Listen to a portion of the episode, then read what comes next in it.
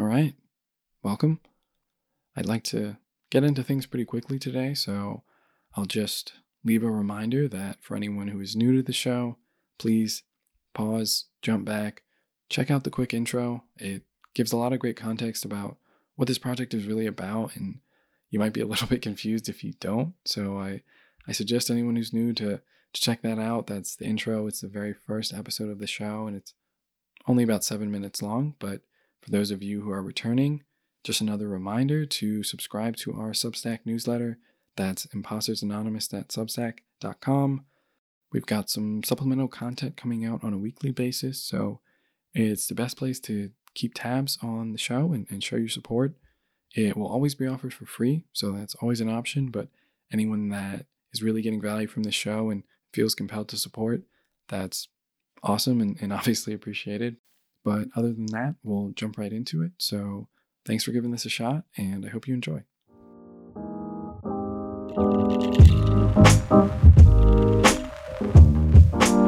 You don't know how lucky you are being a monkey.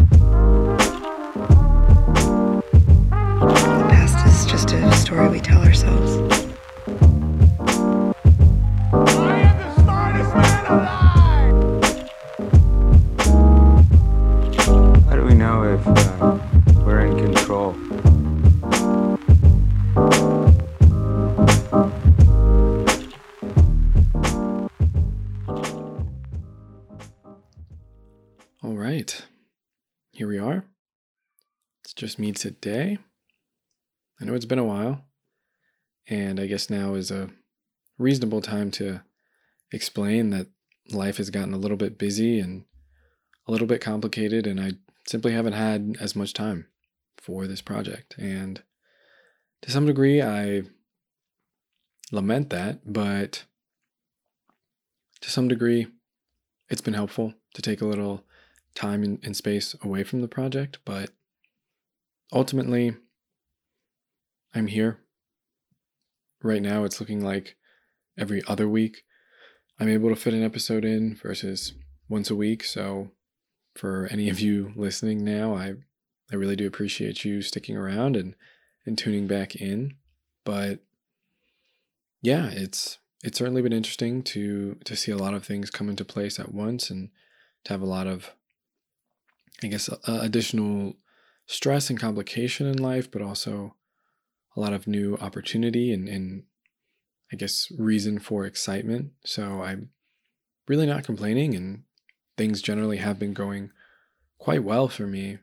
But at the same time, I just simply have not been able to put aside the necessary time and, and effort it takes to to make this all happen at the rate that I'd really like to. So for the moment and for at least the next couple of months, it's probably going to be an every other week kind of release schedule, but hopefully that's something I will be able to remedy soon. And once things calm down and, and stabilize a little bit, and I get past this transition phase and into a new job and just some other variables that have come into life, once I get used to all of that and in a little bit more of a rhythm, I'm certainly hopeful to get back to the once a week sort of schedule. But we'll see how that goes. And again, thanks for sticking around.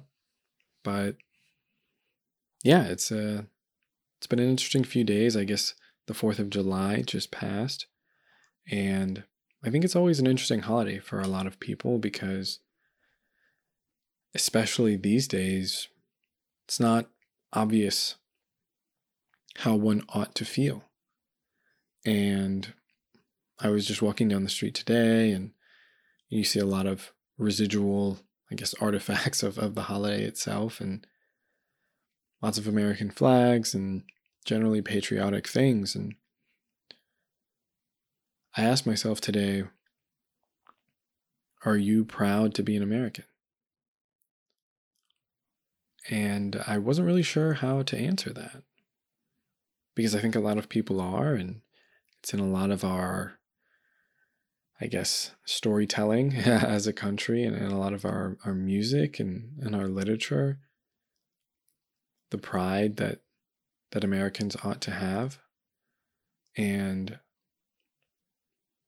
again, I, I asked myself, are you proud to be an American? And my gut reaction was no. But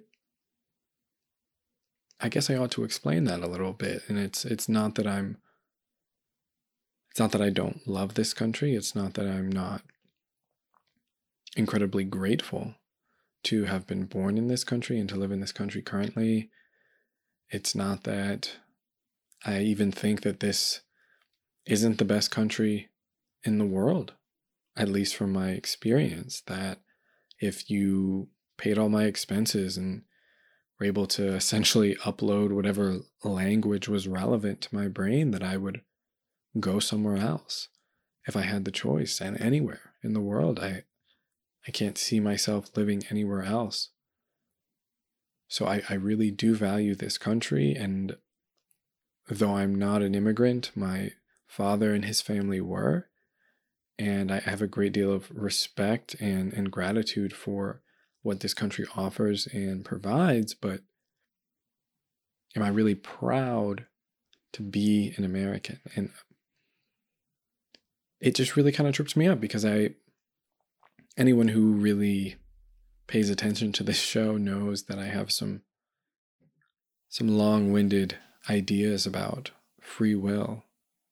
And you could probably imagine how that relates to something like pride in general, where I, I was kind of forced to ask myself, am, am I proud to be anything?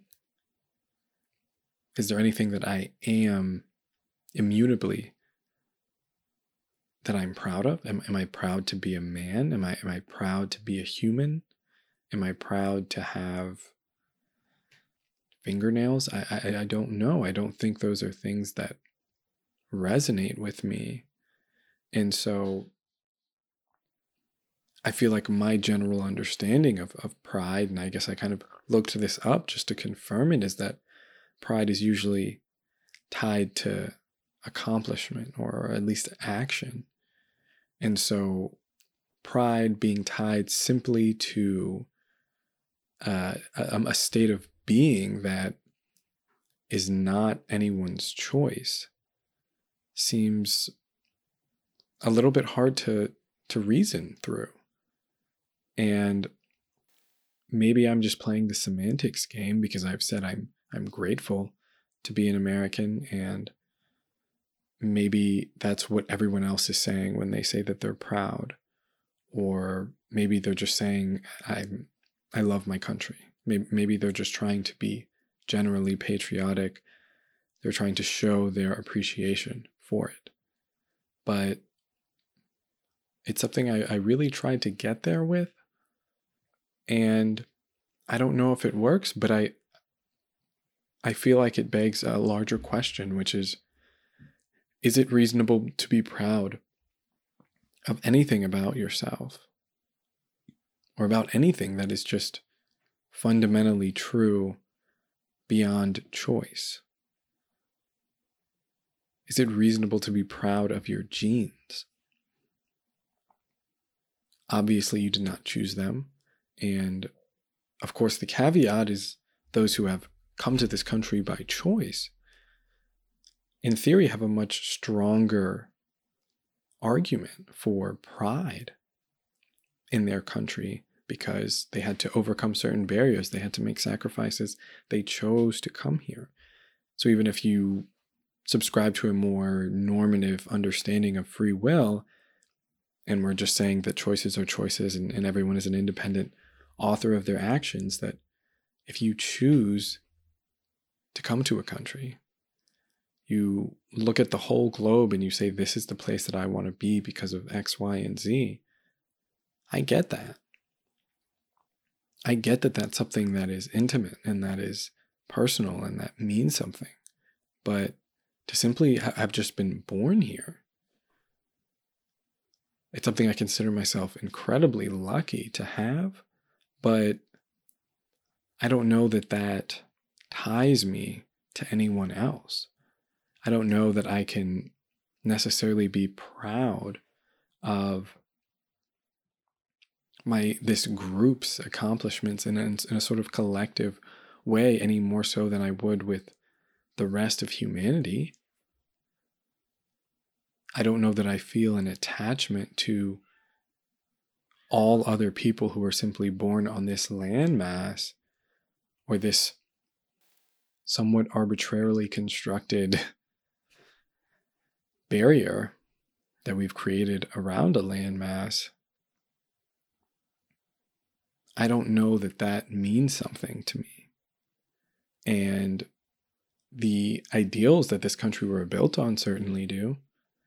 So I don't mean to be blind to that. And I think a lot of this whole argument comes down to what an individual thinks this country really stands for, what it represents, what it did back in the 18th century, and, and what it does now on a global stage. And I think the the steel man of what America is and stands for is, is something quite beautiful that has done an incredible amount of good on this planet, that has lifted innumerable individuals out of poverty, that has spread a, a system across the globe that there's a strong argument for it being something truly unique. And maybe that's something I can get behind. That's something I can say I feel like is important and that is worth spreading or worth just generally being an ambassador of. But at the same time, I obviously don't want to sign off on everything that this country has done everything that has been done in the name of this country. I mean, I really don't have to explain that to anyone, I think. Because why would, I mean, the, the, I don't think there's anything that could survive that sort of scrutiny, any sort of collective, any sort of country, group, race, ethnicity, anything that we could say, I, I sign off on all of it I sign off on what I feel like it fundamentally represents, but that's, of course, subjective. So even if we're looking at any sort of label, any sort of group, to have pride in that suggests that there's a, a cohesive narrative about what that represents and what it means to be that. And maybe that's where I'm going with this is that I I don't feel like that exists and I, I feel like it's a bit of a dead end. And I'm not trying to say that it's wrong to feel pride fundamentally, but I feel like it very quickly goes someplace that becomes very, very subjective and can be a, a sort of rocky ground because if it comes down to the individual's perception of what that means, doesn't that debase the whole idea of what ties individuals together? But maybe I'm going down a little too much of a rabbit hole for something that was just a an open question to start with. So I'll retreat a little bit here, but I think it's an interesting question. I mean, who are you proud to be an American or wherever you're from or whatever groups you identify with is that is that a source of pride? Maybe. But anyways, back to me because that's what this is all about. Um, as I led with, life has been interesting recently. And uh, it seems, I guess I'll say it seems that it's nearly impossible to, to move through life with a certain level of awareness without regular encounters with what one might call bittersweet moments the moment we're born, we're essentially marching towards our graves, right? I mean, to love someone is to truly give them the power to hurt you. Great power really does come with great responsibility, and more money, past the point of basic needs being met, really does tend to usher in more problems. As far as we know it, all things are finite or at least transient.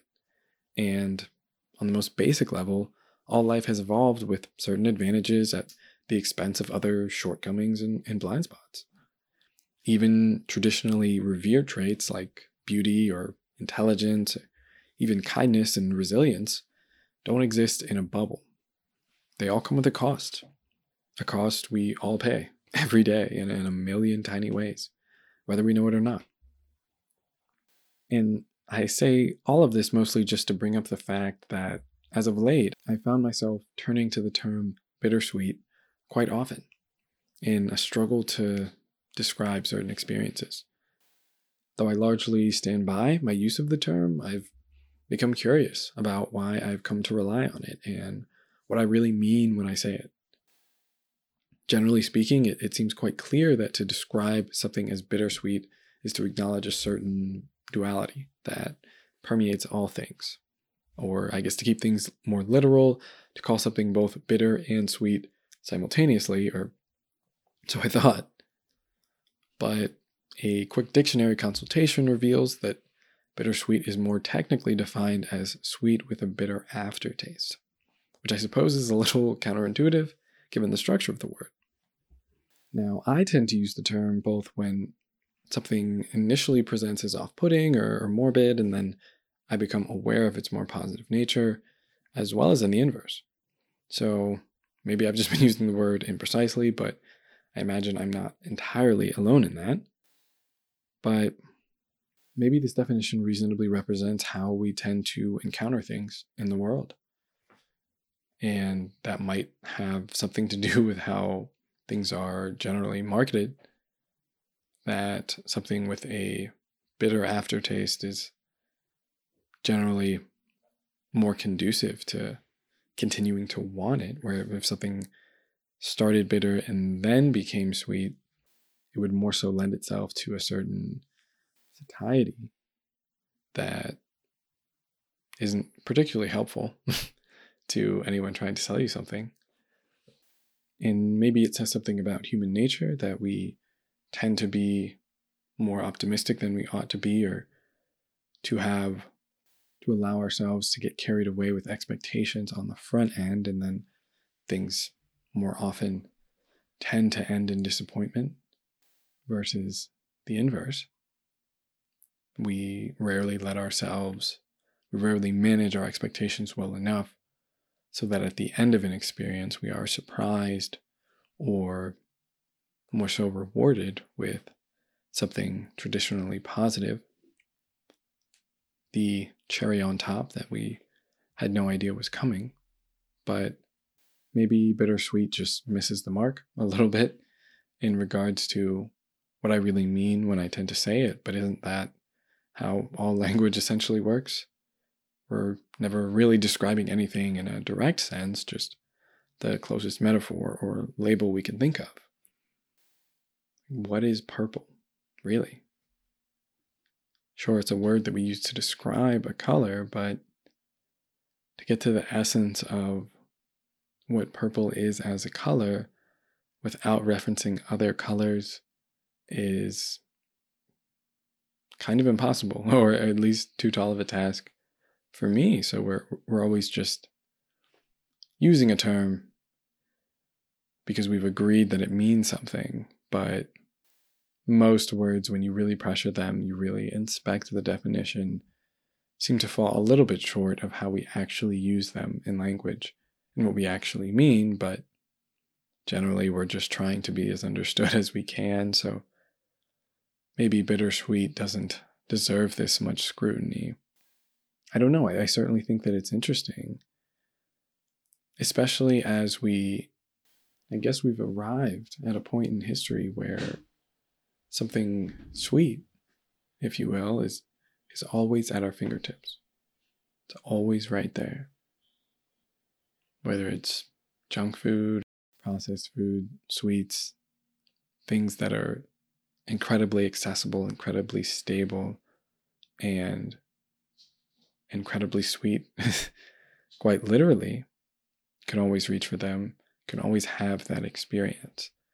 But whether it's that or it's TV, the combustion of infinite streaming, social media, and, and how endless it's become, I'm, I guess, old enough to remember when there was an end to it.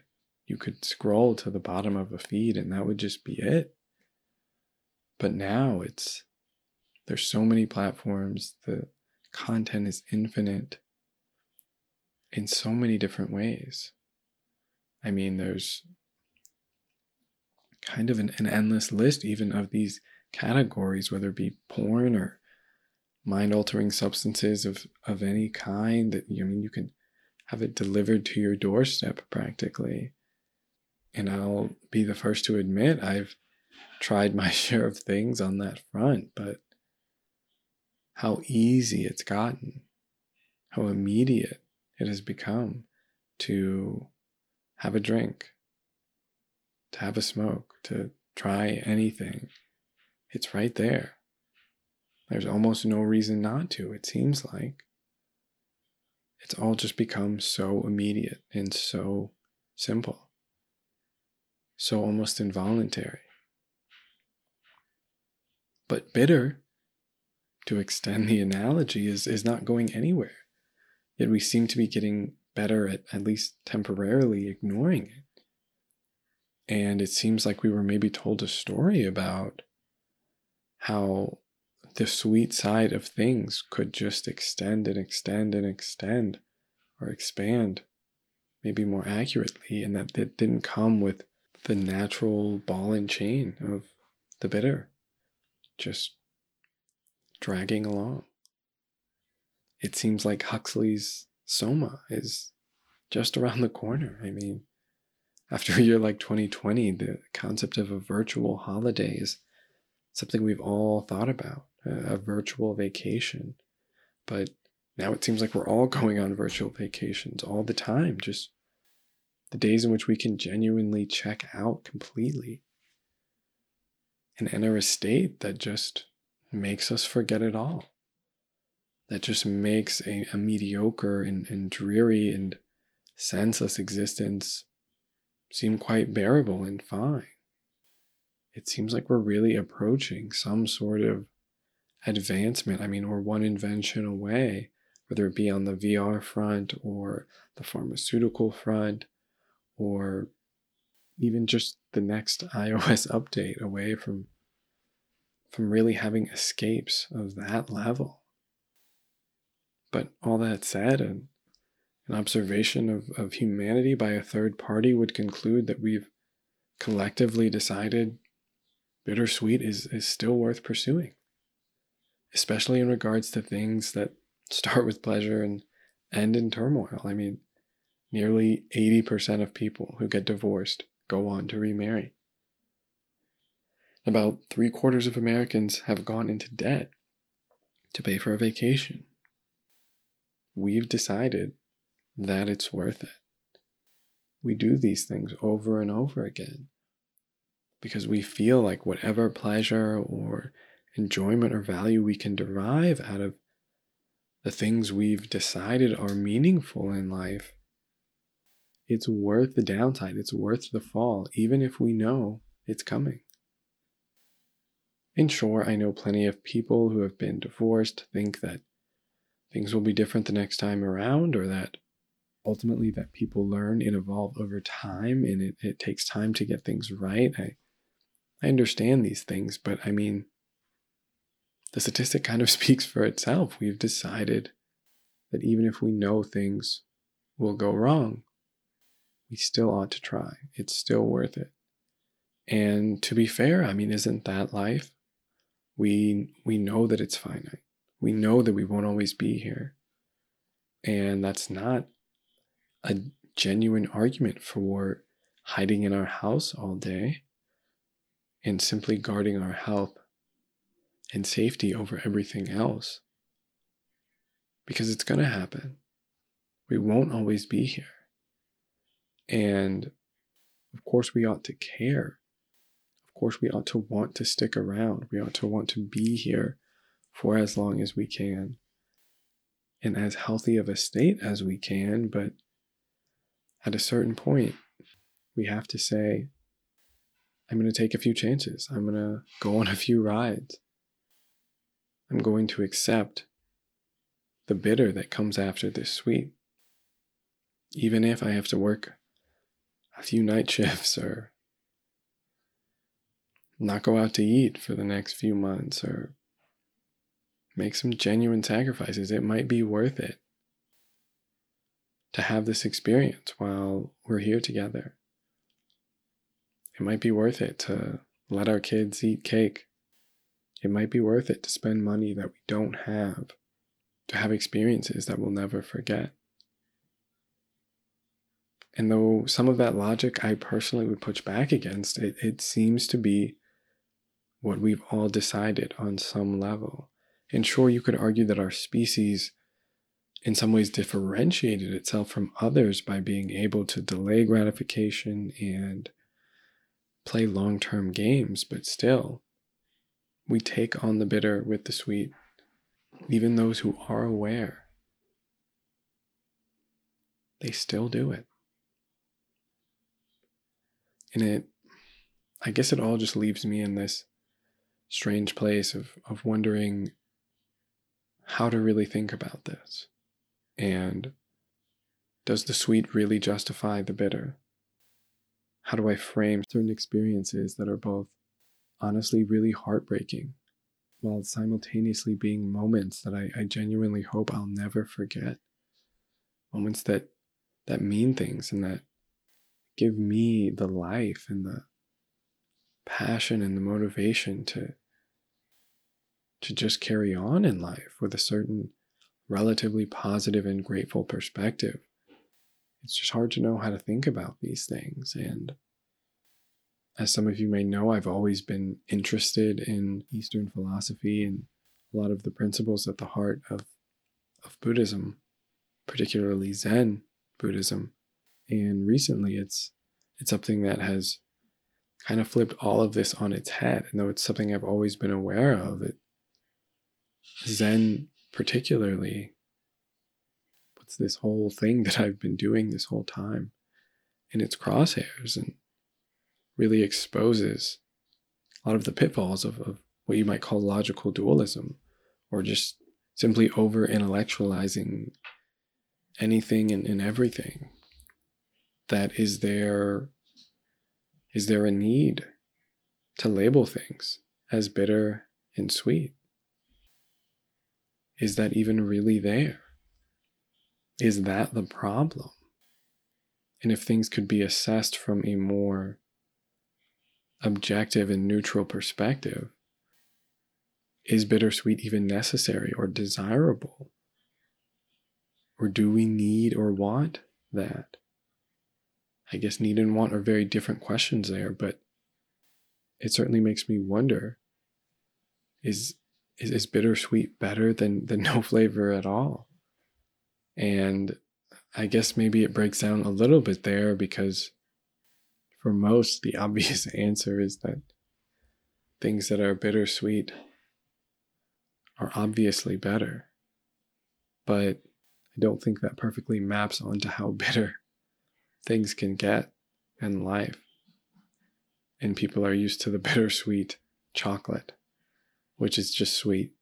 But anyways, this this philosophy is not an argument for even complete neutrality or, or apathy or a life without any emotion, a life without any enjoyment or satisfaction, but it is an argument for cutting through as many illusions as possible in questioning whether or not it is valuable or necessary to constantly see things and experience things and and jump to that tendency to say, this is bad, this is good, this is bitter, this is sweet, is this sort of emotional roller coaster?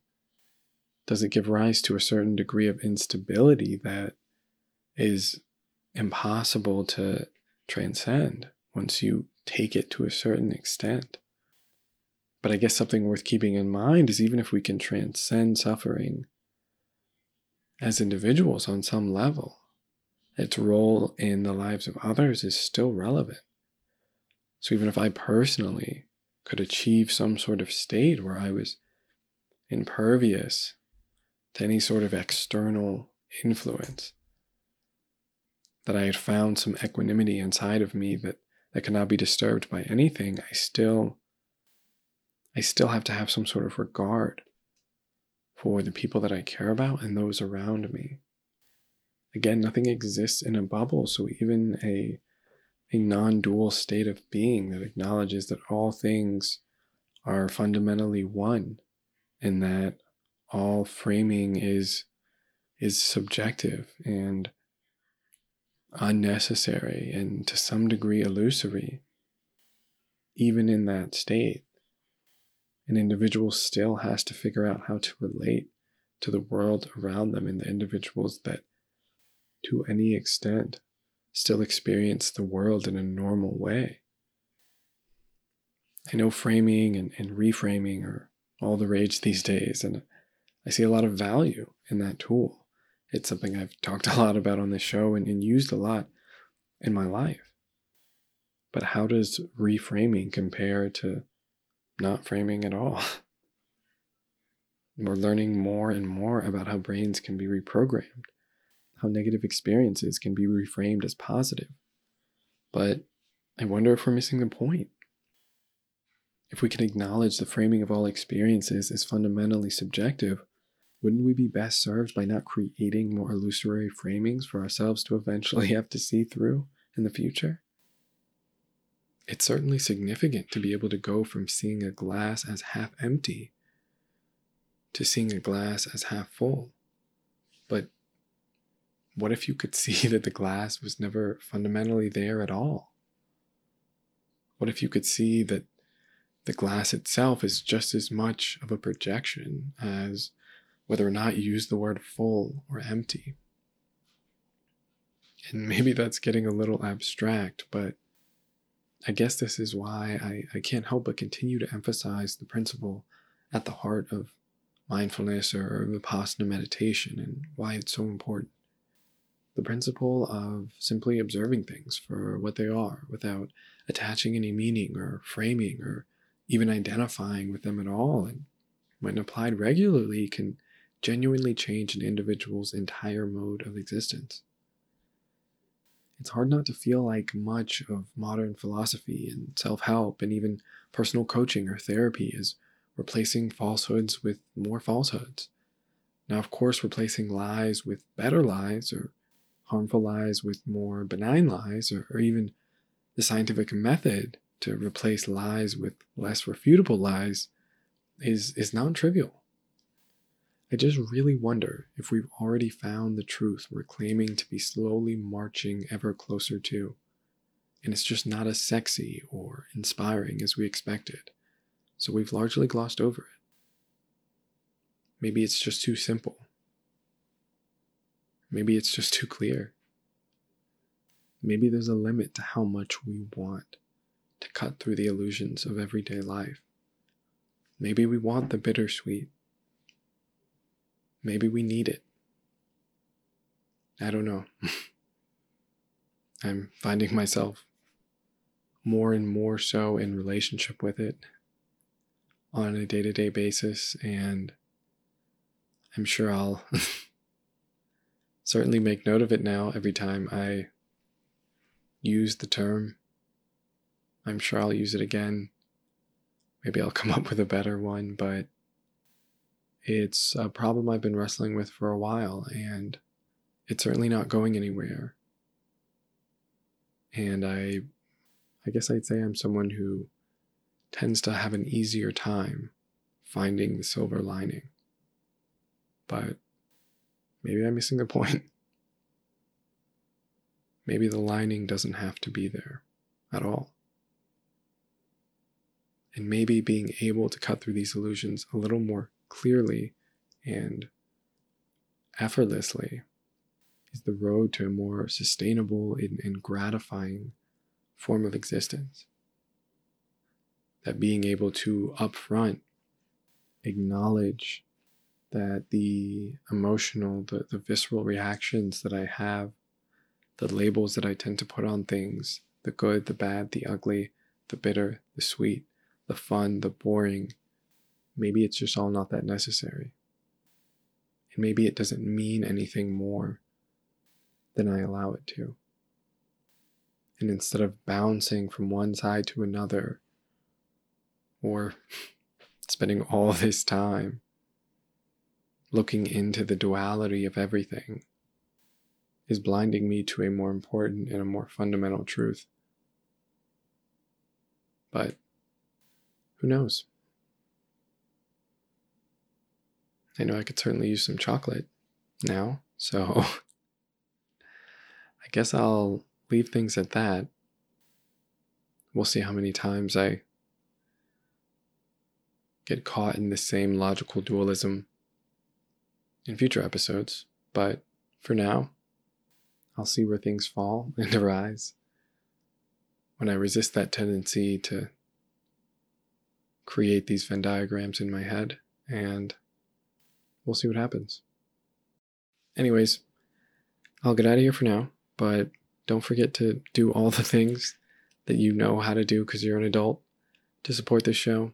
If you enjoy it, you find it interesting, you'd like to share it, you'd like to review it, please do. Please let us know. It means a lot. And we'll see you next time.